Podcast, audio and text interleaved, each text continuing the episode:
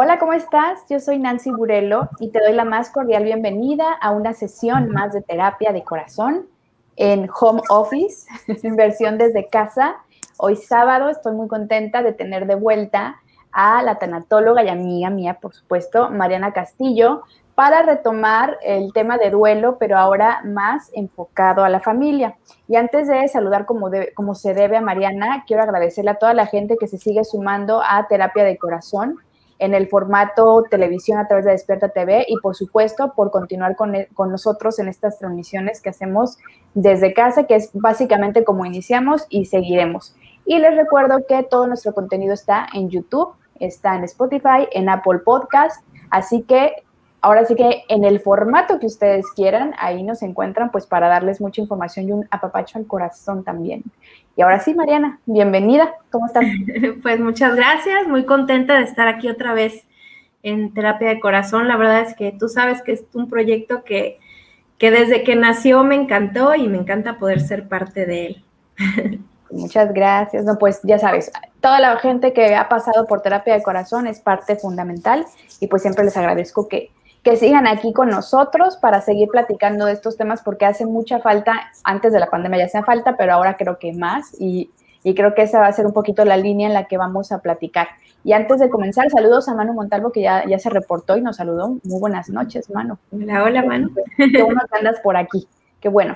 Y bueno, ahora sí, Mariana, el tema es duelo en familia lo estamos, digamos, no retomando, porque cuando platicamos contigo hemos hablado desde por qué le tenemos miedo a la muerte, el duelo por sí solo, eh, y creo que ahora es importante platicar a nivel eh, dinámico o, dinámica dentro de la familia, cómo poder manejar el duelo y vamos a ir como desmenuzando un poquito a poquito, eh, pues cuáles circunstancias nos pueden llevar a, a tener que vivir el proceso de duelo pero bueno, me importaba mucho también tocar el tema de que sea en familia, pues porque cuántas familias con niños, con adolescentes, han vivido cosas que a lo mejor a los niños no les había tocado y cómo explicarles y cómo acercarnos. Y bueno, todo eso que tú eres experta nos vas a ayudar mucho a darnos un poquito de, luz a los que no, no, estamos muy enterados. Entonces me gustaría saber, eh, ¿con qué te gustaría empezar? Tú que tienes más la estructura de, todo esto, como con, con, qué nos vamos pasito a pasito, a ver, Claro. Pues eh, mira, Nancy, la verdad creo que es importante, primero que nada, para quienes nos están escuchando, a lo mejor por primera vez a mí, este, definir un poquito pues lo que es el duelo, ¿no? El duelo es un proceso de adaptación emocional, o sea, es algo que nosotros sentimos que sigue después de cualquier pérdida. No necesariamente tiene que ser una pérdida eh, por muerte, por fallecimiento, es una pérdida, puede ser, por ejemplo, nuestra libertad, ahora con el COVID, ¿no? Ya no podemos salir y ver a nuestros amigos, eh, estamos encerrados, los niños no están yendo a la escuela, o sea, todas esas son pérdidas, este, y pues que nos hacen pasar un duelo, ¿no? El duelo también, rápidamente, para recordar, este, pues tenemos las diferentes etapas del duelo, que son, desde mi punto de vista, siete, que es la crisis, que es el momento, digamos, donde te dan la noticia, fíjate que tu abuelita falleció, este, tienes cáncer, o métanse a sus casas porque hay una pandemia mundial, es el momento de la crisis, ¿no? Después viene la negación, ¿estás seguro? ¿Quién dijo eso? ¿Es un invento del gobierno? O este, estás seguro, doctor, y vas con un doctor, vas con otro, vas con cuatro, cinco, porque tú estás en negación, no estás aceptando este, esto, ¿no? O cuando recibes la llamada, eh, fíjate que acaba de fallecer tu mamá, ¿estás seguro? Primero es negarlo, ¿no? Después viene la etapa del enojo, que es una etapa donde tendemos también luego a rechazar la ayuda porque estamos enojados, porque se fue mi abuelita que era tan linda y tan buena y no se murió el ladrón que acaba de robar mi casa, ¿no? Este, es normalmente en el, en el enojo hay también muchos problemas con nuestra religión, con nuestra fe, porque tendemos a cuestionarla, estamos enojados.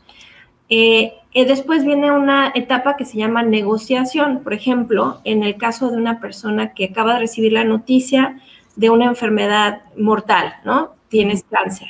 Entonces, la negociación podría ser, por ejemplo, una persona de que cree en Dios, decir, ay Diosito, por favor, te prometo que si voy a la iglesia o voy al templo, todos los días este, tú me vas a curar. O sea, es esta negociación con la vida por tratar de este, evitar la enfermedad, ¿no? Después, la etapa más difícil y digamos que lo más bajo en la curva del duelo es la depresión. Ese es un momento donde nos sentimos solos, sentimos que no vamos a salir adelante, este, no vemos un mañana, ¿no? ¿Cómo voy a vivir? ¿Cómo voy a ser feliz si mi mamá ya no está conmigo? ¿Cómo voy a ser feliz si mi pareja falleció? Este, o no voy a volver a ser feliz porque estoy en esta enfermedad que seguro me va a llevar a la muerte. O sea, es un momento como que el momento más oscuro del duelo. Pero después de esto, siempre después de la tormenta, viene la calma. En la calma viene la aceptación. Esa es la, penúltima etapa del duelo donde yo voy a aceptar lo que tengo. Acepto que mi mamá falleció, nunca más la voy a volver a ver acepto mi enfermedad, voy a luchar contra ella, ¿no? O sea, voy a, voy a tratar de hacer mis quimioterapias, tomar mis medicamentos, o sea, ya estoy aceptando que tengo la enfermedad. En el caso de una enfermedad terminal, la aceptación normalmente llega casi al final, entonces yo hago las paces con la muerte y puedo decir, voy a morir en paz, empiezas tú a hacer las paces con las personas, a lo mejor que tenías alguna espinita torada, dejar tus cosas en orden, decirle a las personas que amas que las amas. Entonces, esta parte de aceptación es muy importante, ¿no? Es casi llegar a la cima. En el caso, por ejemplo, de la pandemia, del COVID, es decir, ok, hay una, hay una enfermedad que está matando personas, voy a ser una persona responsable conmigo y con la sociedad, voy a usar cubrebocas, voy a tratar de no salir, este, o sea, voy a tener cuidados para cuidarme a mí y cuidar a los demás. Esa es la aceptación. Okay. Y a mí me gusta agregar una última etapa que es la del aprendizaje, ¿no? En esta, en esta etapa, eh, normalmente, eh, por ejemplo, en el caso de COVID, nosotros como, como generación que estamos viviendo todo esto, estamos aprendiendo. Y yo te apuesto que el día de mañana, ya que pase COVID, ya que sea un recuerdo amargo, vamos a seguir teniendo cuidado de lavarnos las manos, o sea, vamos a seguir, a lo mejor ya no, ay, es que ya demostraron científicamente que no necesitas lavar como toda histérica todo tu súper. Uno lo sigue haciendo porque aparte ya, por ejemplo, a mí, ¿no? Este. Cayó el 20 de toda la porquería, o sea, las latas de refresco, ¿no? Nunca en la vida yo las lavaba. Y ahorita que las estoy lavando, digo, wow, ¿por qué nunca antes las había lavado, no? Y a lo mejor va a pasar el COVID y lo voy a seguir haciendo. Porque es un aprendizaje, ¿no? Un aprendizaje y hábitos nuevos que nos vamos generando también. Así es. Pero el día de hoy les voy a hablar sobre el, duelo en familia. Ya definimos duelo, ya definimos etapas. Ahora de lo que quiero hablarles el día de hoy es de cómo lo vivimos con nuestra familia. Ok. Porque como persona individual, cada quien tiene un punto de vista diferente. El punto de vista del niño no es igual al del adulto ni al del adulto mayor. Claro, y, también me, imagino que las etapas, pues no van a ir, no vamos como que todos, todos en la uno, vámonos, todos en la dos, entonces también es... Todos estamos en la negociación, no. Exactamente, ahora a ver, ahora todos se cambian el chip y ya vamos al aprendizaje, pues no, entonces, y en un tema tan profundo y tan personal como el duelo, creo que sí es importante eh, tener una panorámica, ¿no? De, nuestro entorno familiar. Y digo, no, no decimos familia únicamente por hablar de papá, mamá, hermanos, quién es nuestra familia, ¿no? Inclusive nuestros amigos, no sé, lo que nosotros entendamos como familia, ¿no? Que es la parte que va a estar siempre con nosotros en un proceso de este, de este, de este tamaño, ¿no? Y bueno, las personas con las que convives día a día, o sea, una familia puede ser una familia de dos, una familia puede ser, yo considero a mi mejor amiga una como mi familia y estamos teniendo problemas porque a lo mejor, por ponerte un ejemplo del COVID, este, ella no cree en el COVID y sale y se molesta porque yo sí me quiero cuidar. Entonces tenemos problemas. O sea, tenemos que aprender a entendernos con nuestros familiares, con nuestra gente que nos ama, de cómo cada quien vive el duelo. Es correcto. Y bueno, para la gente que está viéndonos, recuerden que si están en vivo, ¿verdad? Hoy que es eh, sábado ¿qué? 6 de marzo. ¿sigue siendo 2020 o 2021? No entiendo esta, dinámica. Eh, pues déjenos sus preguntas. Saludo también a Valvis hasta Puebla, Liliana Sánchez, a la doctora Mariana Plasencia, que también está por aquí, que dice, eh, hola Nancy eh, y colegas, gracias por esta excelente plática. Gracias Mariana por estar aquí y pues nada, quienes tengan preguntas, pues ahora es cuando. Y mientras, pues vámonos ahora sí de lleno a este, pues este tema. ¿Por dónde empezamos? A ver cómo se trata. Eh, ¿Y qué tal que ponemos ejemplos, a lo mejor, ahora con el COVID? Porque aparte, creo que algo bien fuerte que la gente lamentablemente ha tenido que vivir es no poderse despedir. Entonces eso le, le, agrega, como dicen, por una rayita más al tigre, ¿no? Entonces, ¿cómo manejar esta parte de que a lo mejor a, un niño, a un adolescente, decirle, falleció tu familiar, tu papá, tu, tu tía, tu abuelo, abuela, y no pudimos hacer un funeral, no pudimos ir a verlo al hospital.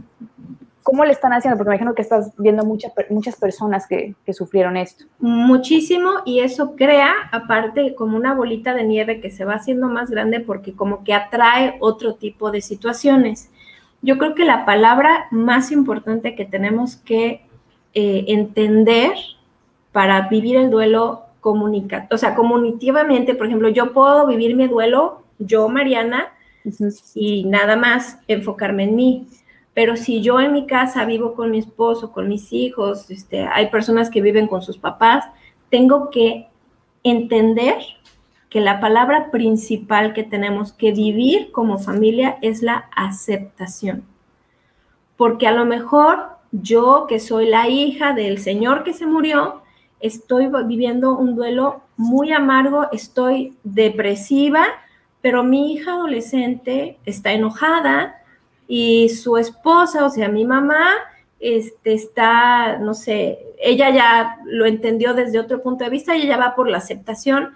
Entonces, para no chocar en nuestros propios duelos, tenemos que vivir la aceptación de cada duelo. Yo voy a aceptar que mi hija, o sea, yo me puedo sentir muy deprimida porque se, me quedé sin mi papá, ¿no? Este falleció mi papá, me siento terrible y estoy en un momento donde me siento muy mal, pero como mamá nunca se me quita estas, este don de madre, estoy al pendiente de mis hijos por más deprimida que esté y yo me doy cuenta que mi hija adolescente está encerrada en su cuarto, no quiere salir, tiene la música alta todo el día o está metida en la computadora con audífonos porque no quiere saber de nadie porque está enojada. Si en ese momento yo no acepto su duelo, yo me voy a enojar.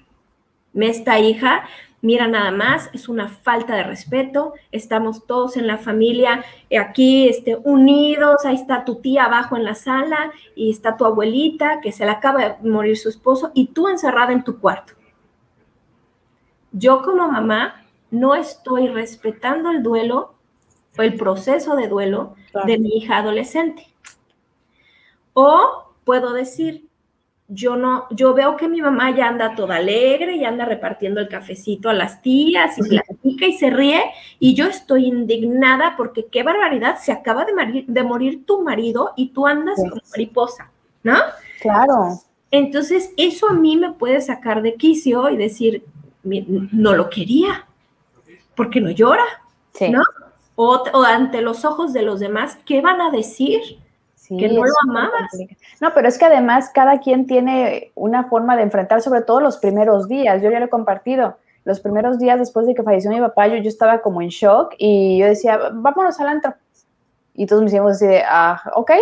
Digo, me hacían segunda por estar conmigo, pero decían, ¿qué le pasa? Y yo, no, digo, estoy tranquila porque los últimos meses de mi papá estuvimos bien, estoy tranquila con él, digo, obviamente después vino el bajón, pero en el momento para mí fue o un escape o el shock o lo que sea, pero nadie, nadie reacciona como debe decir el librito, ¿no? Que primero tienes que, ves, pues es un shock al final de cuentas, a nadie le gusta perder a un familiar, o un ser querido. Así es, y ahorita con esta situación de COVID, donde ni siquiera nos dan tiempo de despedirnos, ni, de, ni de hacernos la idea del duelo, porque tengo muchos casos de pacientes que, sus familiares se enfermaron un lunes y el miércoles se murió.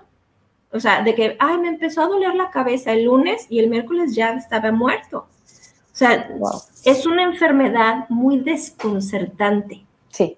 O sea, tú no sabes si te va a dar fuerte, si te va a dar leve. O sea, así como tengo personas que son eh, a lo mejor hipertensas, obesas, este, que comen mal y nada más pierden el olfato, como conozco gente súper sana, fit, que comen orgánico y les da durísimo. Entonces dices, o sea, ¿en qué consiste? Entonces tú no sabes cómo te va a dar. O sea, conozco viejitos de 88 años que les dio el COVID, pues sí le dolió la cabeza, estuvieron tumbados tres días en la cama con dolor de cabeza, perdieron olfato, gusto y ya. Como personas jóvenes que empezó un lunes y el miércoles murieron. Entonces es una enfermedad donde no sabemos y tenemos miedo y vivimos con miedo y, y por ese mismo miedo que nos mueve, también nos desconcierta cuando sucede. Entonces, ahorita eso, mm, muchos de mis pacientes dicen, es que no entiendo porque si era una persona sana, se murió o... Y entonces eso te lleva a vivir el duelo de una manera diferente que si se hubiera muerto de cáncer.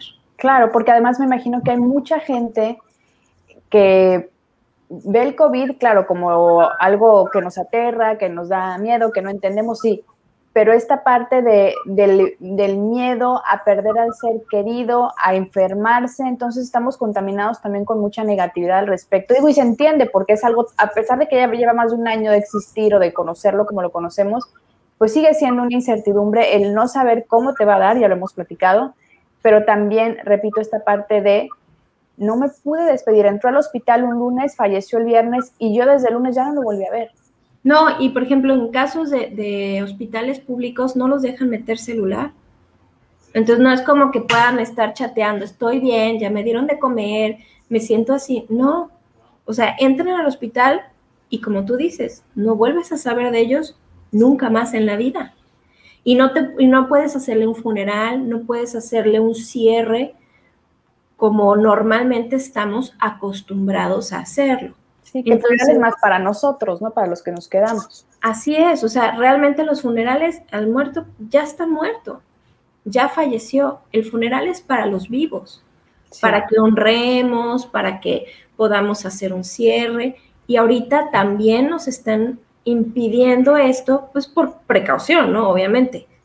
No, es, por mala onda de no, te voy a entregar el cuerpo. Claro, y, no, y además hay que sumarle a esta parte de un duelo lo voy a decir normal, que digo, le dijimos, no, no, es, la palabra correcta, pero bueno, lo quiero poner ahí, es que eh, aparte de que no podemos despedirnos, nos queda también mucho la culpa, ¿no? Me imagino de no supe cómo estuvo sus últimos días, si sufrió, no estuve para consolarlo, o inclusive la gente que a lo mejor dice, por mi culpa se contagió porque yo me fui a la reunión, porque yo me fui a trabajar. Entonces, le estamos sumando a los duelos toda esta carga de culpabilidad que, bueno, a lo mejor en otras circunstancias no tendríamos. Y, yo también me he puesto a pensar que hay tanta gente que en este último año se fue, que dirías, a uno le tocaba, lo pongo entre comillas porque pues yo creo que también cuando te toca, te toca, ¿no? Pero es como decir, por una pandemia. Joven, así, exacto. Por una pandemia, por algo que no existía hace, hace dos años.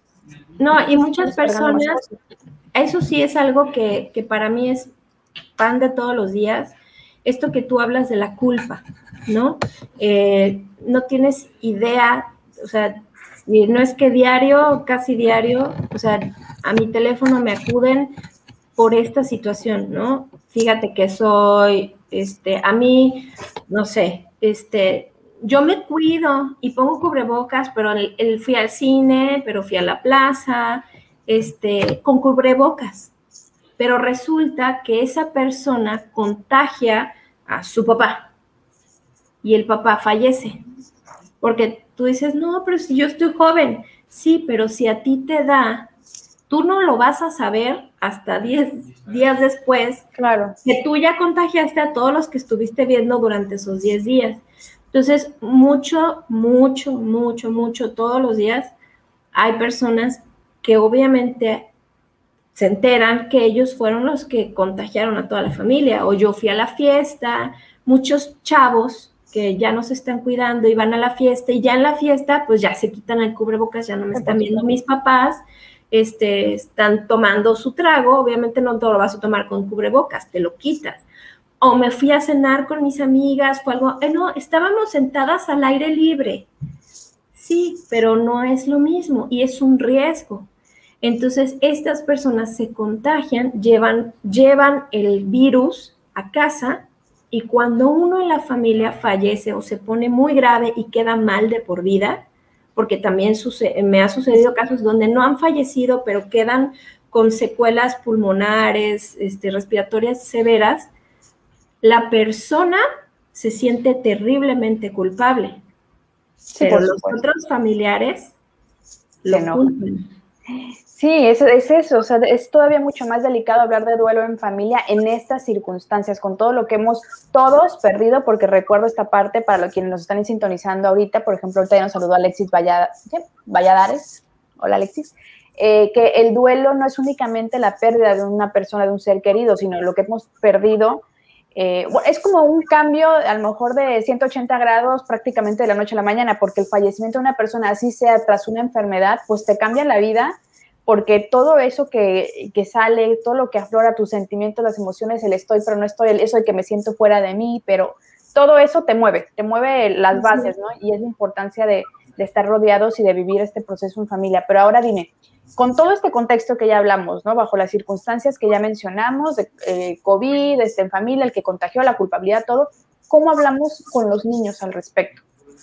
Aquí fíjate que para los niños es un tema delicado. ¿Ok? En los niños pequeños, ahorita, por ejemplo, podemos hablar un poco de la madurez, porque yo puedo tener un niño de 10 años muy inmaduro o un niño de 6 años maduro. Entonces, cada papá conoce la personalidad de sus hijos, ¿no? Y tú sabes, eh, como mamá o como papá, qué tanto le puedes decir, qué tanto no. Lo que yo sí recomiendo por igual a todos es hablar con la verdad. O sea, hay muchos papás que tienden a decir, no, tu abuelita se fue de viaje. Este, o le dieron trabajo en China. Ese, ese, me acaba de llegar apenas un, un niño que le dijeron que su abuelito se fue a trabajar a China. Entonces, obviamente el niño dijo, pues voy a empezar a ahorrar para poder ir a visitar a mi abuelito a China, ¿no? Porque la solución que dieron sus padres, pues no fue una situación bien pensada. Sí, fue para el momento. con, la, mejor intención para no lastimarlo, pero no, lo, no fue lo correcto. Aquí sí es importante aclarar la situación. Tu abuelito falleció.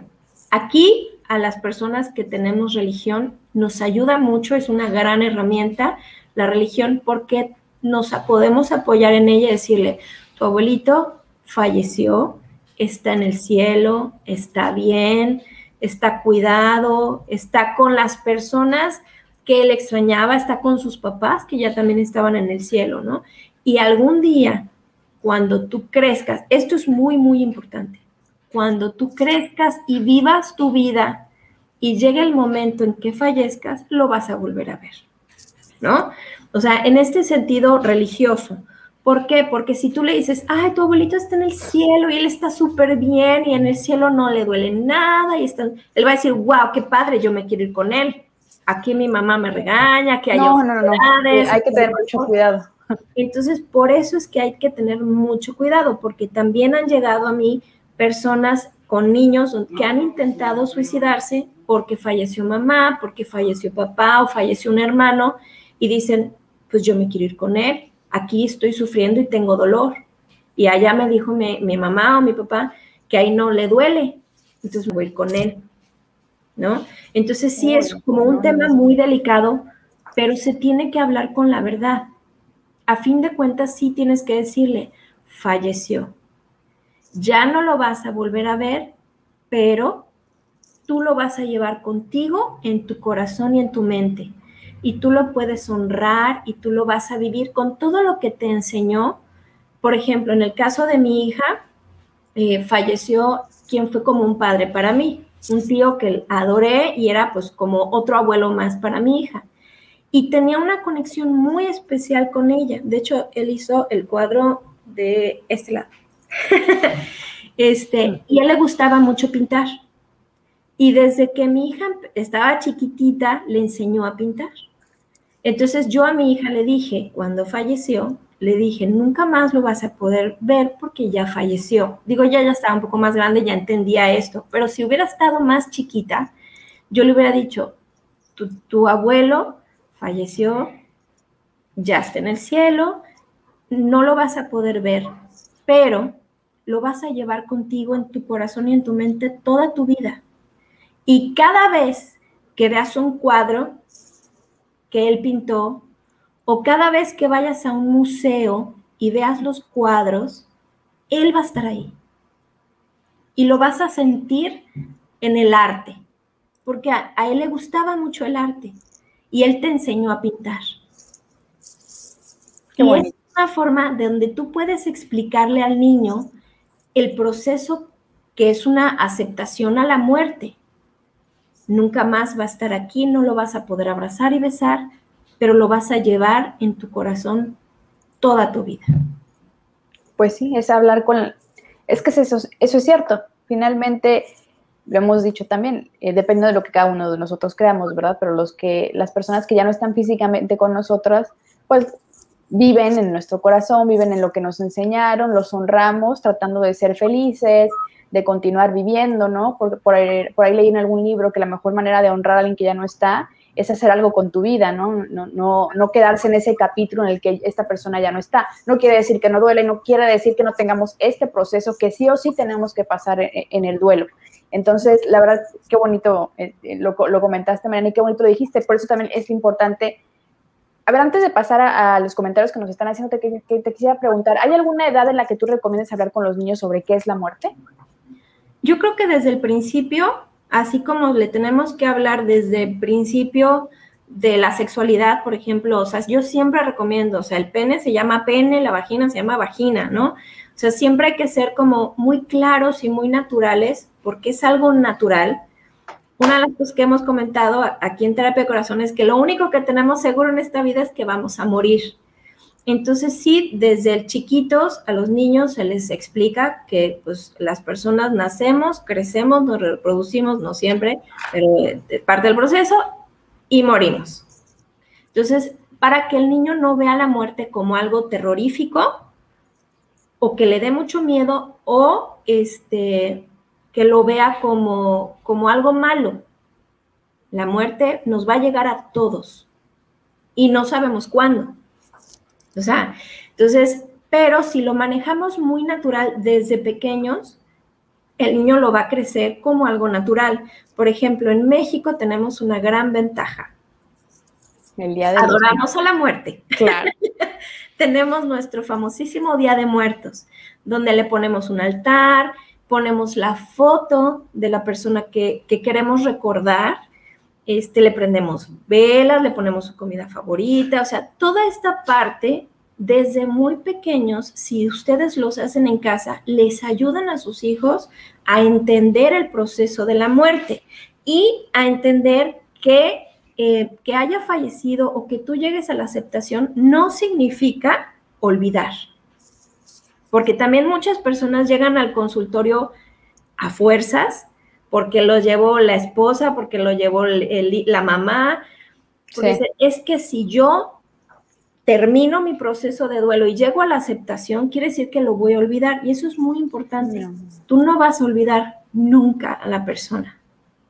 O sea, si a lo mejor si tu mamá falleció cuando tú tenías dos años, vas a tener como una vaga idea de su cara, pero nunca la vas a olvidar. Exacto, es correcto. Eso está muy bonito. Déjame leer un poquito lo que nos comentan aquí. Eh, dice Mariana Plasencia, Oli, muy importante tema de que es una enfermedad muy desconcertante cuando hablábamos de, de COVID. Dice también Mariana que qué hermosa manera de hacer que sienta tu hija a su abuelo. Mi abuelo, sus cenizas están en el mar y cuando yo veo el mar me conecto con él y es hermoso. Sí. Ay, qué bonito. Yo ahí, también. Ahí están juntos entonces. Sí. Dice Mariana, ¿cómo consuelo a alguien que siente remordimiento porque siente que no hizo lo suficiente por ser querido. Un saludo, Diana, un abrazo también.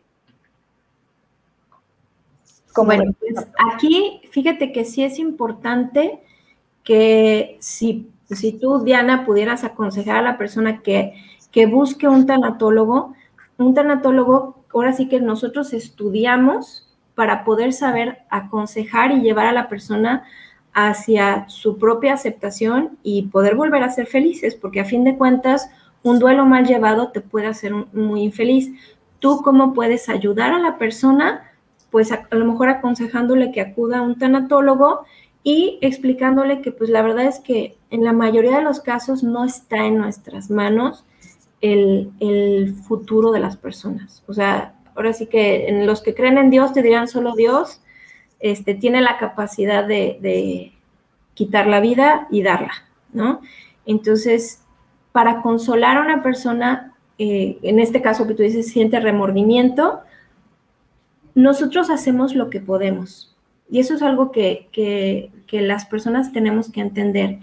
No todos podemos dar lo mismo, no todos podemos dar el mismo tiempo, eh, en el caso ahorita con las culpas por lo de COVID, que, me, pasa mucho en el consultorio, en, terapia, este, a veces me dicen, es que fue mi culpa porque yo me fui a la fiesta, yo fui al súper, al cine, lo que sea, este, pero a fin de cuentas, la persona aceptó verte sabiendo que tú vas al cine y vas al súper, ¿no? O sea, ahorita, por ejemplo, algo que yo estoy así como en campaña es aceptar cuando las personas dicen yo me cuido.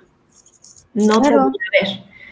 Porque se vale decir que no y muchas veces por presión social terminamos aceptando y luego te enfermas y entonces dices, chin, no debí, ¿no?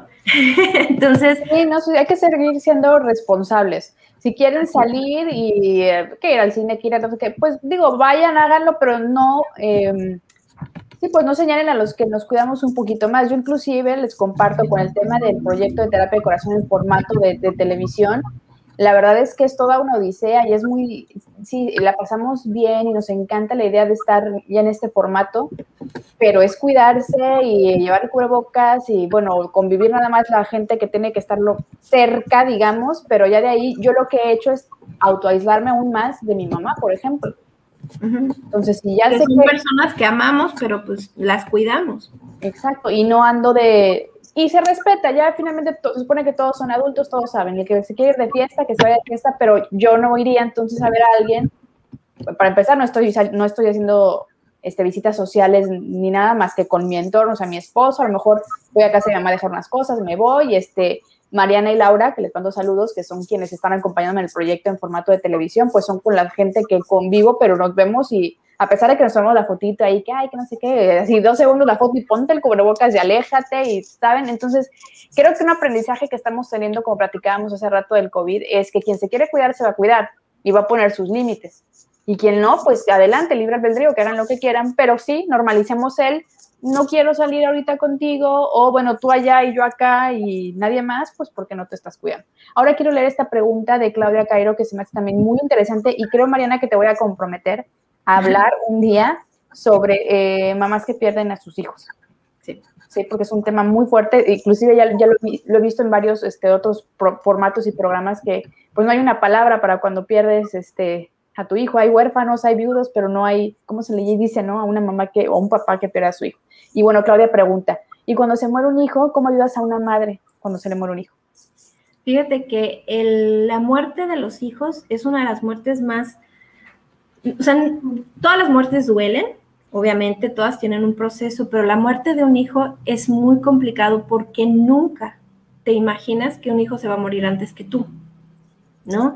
Desde el, desde el momento de, en que el óvulo y el esperma se juntan y tú, empiezas a sentir, ay, tú empiezas a sentir que te mareas y que, ay, tengo náuseas, ahí tú ya tienes la conciencia de que hay una vida adentro de ti.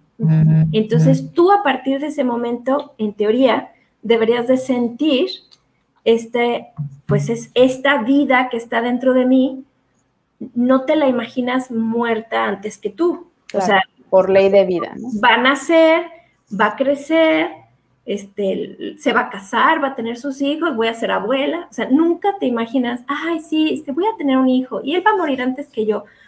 Porque no, ¿no? O sea, o, incluso mamás eh, que llegan con muchos miedos porque sus hijos son medio locochones. Este, tengo un caso de una, de una mamá que verdaderamente sufría muchísimo porque su hijo hacía deportes extremos. Entonces la, la pobre señora vivía con el Jesús en la boca este, y eventualmente el chico tuvo un accidente y falleció. ¿No? Entonces, por ejemplo, en este caso ella sentía la muerte cerca, cerca, cerca, cerca hasta el día que llegó. Pero normalmente las mamás no tenemos eso. O sea, nunca te imaginas que un hijo va a morir. Ahora, no es lo mismo que muera tu esposo, que muera un papá. Por ejemplo, nuestros papás, en teoría, tienen que morir primero que nosotros. Sí. Y en teoría, de luego nosotros y luego nuestros hijos. Entonces, cuando esa este, teoría se sale, pues obviamente es más difícil de aceptar. Y como tú dices, o sea, no hay una palabra para decir este, las madres que pierden hijos. Desde el vientre hasta la edad que tengas, cuando mueren tus hijos, duele igual.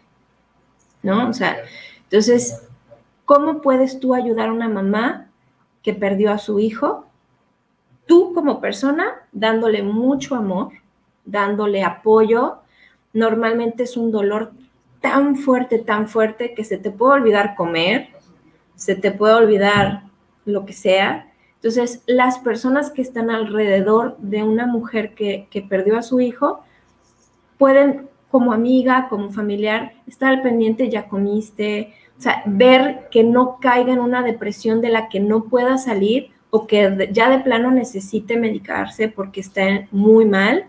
Entonces, y pues repito, aconsejarle que vaya con un experto que la pueda ayudar a salir adelante y pues continuar con su vida, porque a fin de cuentas, en el proceso del duelo, nuestra finalidad es llegar a la aceptación y al aprendizaje.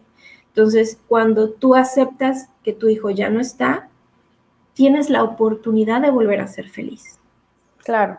Y el ser feliz no quiere decir que quieras menos a esa persona que ya no está. Al contrario, esa persona que hoy por hoy ya no está con nosotros seguramente eh, no quisiera vernos infelices, ¿no? Quisiera vernos salir adelante, continuar con nuestra vida, porque además no tenemos la vida comprada y no sabemos cuánto tiempo más vamos a estar aquí. Y es un proceso bien complicado el duelo por la pérdida de un amigo, de un familiar y para un papá o para una mamá que pierden a sus hijos, pues si el dolor no me lo puedo ni explicar y espero nunca pasar por eso. Y bueno, voy a conectar un poquito esta siguiente pregunta con, con algo que, que, dice ahora Alexis. Es cierto que hay que darle eh, tiempo al tiempo, ya que es muy dolorosa la pérdida del ser querido. Sobre eso íbamos. Así es. El tiempo de cada quien es algo que como, como duelo en familia tenemos que aceptar también. Sí. Voy a poner un ejemplo, ¿ok? vamos a poner la pérdida del el abuelito de la familia, ¿ok? El abuelito de esta familia falleció porque le dio cáncer hace un año y ya falleció, ¿ok? La abuelita, o sea, la esposa, ella vivió todo el proceso del cáncer desde la noticia hasta el día que falleció el señor para hacer su propio duelo. Entonces ella vivió las etapas porque también el enfermo las vive y a lo mejor ellos vivieron juntos esta etapa. También las personas de la tercera edad ven la muerte desde un punto diferente que el adulto, que el adolescente y que el niño. Porque conforme vamos creciendo, sabemos y nos vamos haciendo más conscientes que nuestra vida termina. Entonces, cuando tú empiezas tu vida, pues tú ves muy lejos la muerte, pero conforme vas creciendo, la muerte se va acercando. Y llega un momento donde el adulto mayor empieza a que sus amigos ya empiezan con achaques, este, uno empieza con achaques, ya me duele la espalda, es que tengo la presión alta, este, que a veces los achaques empiezan desde nuestra generación. Ya están empezando desde los 30, y, díganmelo, no, no, no se hagan los que nos están viendo. No, yo, yo estoy totalmente achacosa y lo acepto, pero conforme vas avanzando, cuando llegas a esta edad adulta mayor, ya el, tu vida es las pláticas de qué doctor fuiste y ay no, oye, te enteraste que fulanita ya falleció y empiezan las personas a tu alrededor a fallecer. Hasta cierto punto tú empiezas a hacer tus propios duelos de tus amigos y, y empiezas a prepararte, entonces incluso de tu pareja. Entonces, en este ejemplo que les estoy poniendo, la abuelita que vivió el cáncer con su esposo, ella ya procesó su duelo y posiblemente cuando el abuelo fallece, ella ya está a punto de llegar a la aceptación. Entonces tú al mes la vas a ver muy tranquila, incluso en el funeral la puedes ver mucho más tranquila que a la hija. La hija va a estar bañada en lágrimas, papito, no, ¿no? ¿Por qué? Porque es un adulto que está sufriendo y viviendo el duelo desde otra perspectiva de vida y desde otro tiempo. Entonces, ella, a pesar de saber que su padre estaba con, con, la enfermedad, no procesó de la misma manera el duelo que su mamá porque lo ve desde otro punto de vista. Sí, tiene sentido completamente. Entonces, por eso es que es tan importante aceptar nuestros tiempos y nuestros duelos como familia. Sí, darnos el chance de, pues de vivirlo, ¿no? Pero también de, apoyarnos y, como familia comprender eso que acabas de decir, ¿no? Que cada uno va a vivir el proceso de forma distinta y no podemos eh, apresurar al de al lado, porque a ver, a ver, ya llega de aquí a la, esta, negociación porque ya te estoy esperando, ¿no? Sí, o, hay personas que se saltan las etapas y se van directo a la depresión, hay, hay personas que se quedan atoradas en el enojo. Ahorita, por ejemplo, el COVID ha hecho que esta etapa del enojo sea así como la etapa favorita de los duelos. Entonces, ¿por qué? Porque te da coraje desde de que se murió, se murió rápido, no me dejan verlo, no me pude despedir. Entonces, me enojo, me enojo, me enojo, me enojo. Y salirme de esto es muy difícil. Si es que el enojo te carcome, hablando de cualquier cosa, ahora, ahora, perdón, entrando a tema de COVID, de fallecimiento, de culpabilidad, de no entender la, parte de la, negación, pues claro que por supuesto que vamos a tardarnos más o nos podemos estancar en procesos, pero ahí es bien importante que como lo estamos tratando ahorita desde la perspectiva de la familia, es también dentro de lo que yo estoy viviendo, sobre todo de adultos, ¿no? De lo que yo estoy viviendo, darme cuenta si mi mamá está bien o está atorada en algo que, que pudiera generarle algo pues alguna enfermedad inclusive o quedarse mucho tiempo en el enojo, en, la depresión, hay que estar también atentos. Yo sé que es un momento que, pues, o son momentos en los que cada uno está batallando y cada quien está ahí como que con sus salvavidas viendo cómo le hace y a veces no quieres ni voltear a ver al de lado, decirle como puedas, pero yo, en lo personal, la verdad que en, la etapa de duelo que viví cuando falleció mi papá, ahorita que lo estamos poniendo así como que en una perspectiva y una panorámica, por decirlo así, cada quien le hizo como pudo. Y yo viví un proceso completamente, yo estuve en negación meses, bueno, no tanto en negación, sino como a lo mejor en, en shock, porque dije, bueno, sí, se murió mi papá, pero como de, ah, sí, se murió ya. Y yo lloré hasta los seis meses de que murió mi papá. Y en cambio mis hermanos ya para esos seis meses estaban más tranquilos ya, y yo apenas seis meses después empecé así de, ¿se murió? ¿Cómo? Y empecé el proceso de duelo seis meses después. y ahí, por ejemplo, tú no te enojaste porque tus hermanos ya estaban normal y tú apenas estabas en el momento intenso. Porque cada uno vivió su duelo de manera diferente. Por eso es que este tema de vivir el duelo en familia, o sea, como tú decías hace rato, familia también no necesariamente tiene que ser la sangre, ¿no? Este, por ejemplo, en el caso de, una persona que llegó a vivir y vive sola aquí en Cancún, este, con su pareja, y su pareja fallece de COVID, las personas que la aman a su alrededor son su familia. Entonces, la amiga, que es su mejor amiga, pues se va a dar cuenta que la otra está en depresión. Entonces, ¿qué va a hacer? Vente, mira, fíjate, conseguí el teléfono de Mariana, vamos a hablarle, ¿no? Este, o sabes qué, este, te traje sopita para que comas. Ese tipo de actos de amor nos pueden ayudar muchísimo. O a veces simplemente consentir que está una persona sentada al lado de nosotros, aunque no diga nada, nada más nos pone la mano aquí y te acompañan mientras tú lloras, ese tipo de, acompañamientos son muy importantes. Sí, porque te hacen saber que no estás solo. Sí, y te hace saber que hay gente que te quiere. Y sí, a mí también, eh, eh, afortunadamente, además de mi familia, obviamente, también tuve a esa otra familia que son mis amigos. Que sí, de repente, eh, cuando a mí me cae el 20 y empiezo este proceso como de, ¿qué está pasando aquí? Me acuerdo que estuve de mala de salud el día de mi cumpleaños, y obviamente no hice nada, y me acuerdo que una amiga, este, que mando saludos, que se llama Claudia, llegó este, el día de mi cumpleaños, porque yo amo la pizza, ¿no? Llegó con una rebanada así grandota de pizza de, de la de Costco. Ay, deliciosa. Y así deliciosa llegó. Digo, yo estaba con, más o menos convaleciente entre como toda esta parte de la, no nada de aceptación, sino estaba en, el llanto completamente. Y que me llevara eso así como de, y al ratito llegó este, mi mejor amiga, que también saludos, Jessica, y este, le dije, estoy bien cansada. Me dice, ay, pues vamos a tu cuarto a ver la tele, ¿no? Y yo estaba acostada con ella viendo la tele. ¿no? Y, así otras muestras, y la, como dije hace rato, la gente que aunque yo les decía, vámonos al antro en, esa etapa que yo estaba en shock, y ok, vamos, para mí eso era todo. Esa es la manera de demostrar, no entiendo por qué lo estás haciendo, pero aquí estoy. Te respeto. Exactamente, porque no sabemos cómo vamos a reaccionar cuando nos toque algo así, entonces sí es bien importante respetar el proceso de cada quien, pero estar como familia, como amigos, estar y estar pendientes. Ya para ir cerrando, eh, hace rato que te pregunté cómo hablar de duelo con los niños y me dijiste algo bien sencillo y claro, hay que hablar con la verdad. Entonces con los adolescentes, pues debe ser, me imagino que igual, nada más que pues cambia un poquito el contexto y la forma ¿no? en la que te acercas a un adolescente. ¿Qué tips nos darías, por ejemplo, para hablar de duelo con un adolescente? Los adolescentes tienden mucho a atorarse en el enojo, porque de por sí están en una etapa delicada por así decirlo. A mí me encanta trabajar con adolescentes. Quien me conoce sabe que entre más problemáticos yo soy así de, sí, mándenmelos. Amo trabajar con adolescentes. Y una de las cosas que, trabajo con ellos cuando están eh, conmigo por motivos de duelo es ayudarlos a sacar el sentimiento, a ayudarlos a que aprendan a expresar y a sentir, porque muchas veces el adolescente tiene su cabeza tan en todos lados y, los amigos y esto y el otro y de repente el shock.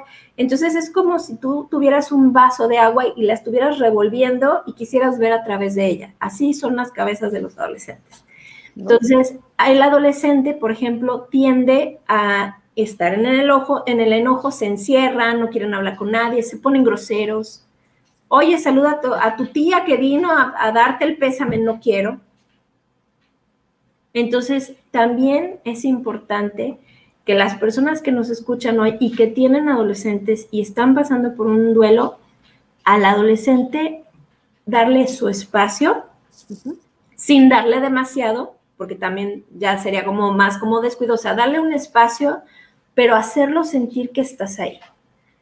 Entonces, ok, ¿te quieres quedar en tu cuarto? Quédate en tu cuarto. Mi amor, si me necesitas, aquí estoy. Y le das un beso y te haces saber presente para él. En el momento en que tú le dices a tu hijo, está bien, te doy tu espacio, haz tu duelo como tú lo estás viviendo, pero aquí estoy. Cuenta conmigo estar entrando a su habitación. ¿Cómo estás? ¿Todo bien? A lo mejor el asunto, ay, ya mamá, sí, ya te dije en la mañana que estaba bien. Pero si tú en la tarde vuelves a entrar y nada más venía a checar, ¿cómo estás? ¿Todo bien? ¿Tienes calor? ¿Tienes frío? ¿Ya comiste? O sea, a lo mejor el adolescente te lo va a responder como, mamá, te dije hace rato que estoy bien. Pero en el fondo, él va a estar sabiendo que tiene una mamá, un papá, una tía que está ahí. Y a lo mejor en su etapa adolescente no lo va a demostrar, pero créanme que sí importa y sí lo toman en cuenta. Esa, esa mano en el hombro, esa tocadita, o mira, te traje un chocolatito, o te traje, te hice tu comida favorita. Gracias. ¿no? Cuando mucho, ay, me dijo gracias, ¿no? Como mamá me dijo gracias, ¿no? Este, pero ellos sí lo toman en cuenta, aunque su actitud y su respuesta no sea la que tú esperas, de, ay, no, gracias, qué lindo, porque en, suponiendo que está en el enojo, no, no crean que su esfuerzo está haciendo en vano, porque sí lo está haciendo, solamente que el adolescente no sabe cómo expresarlo.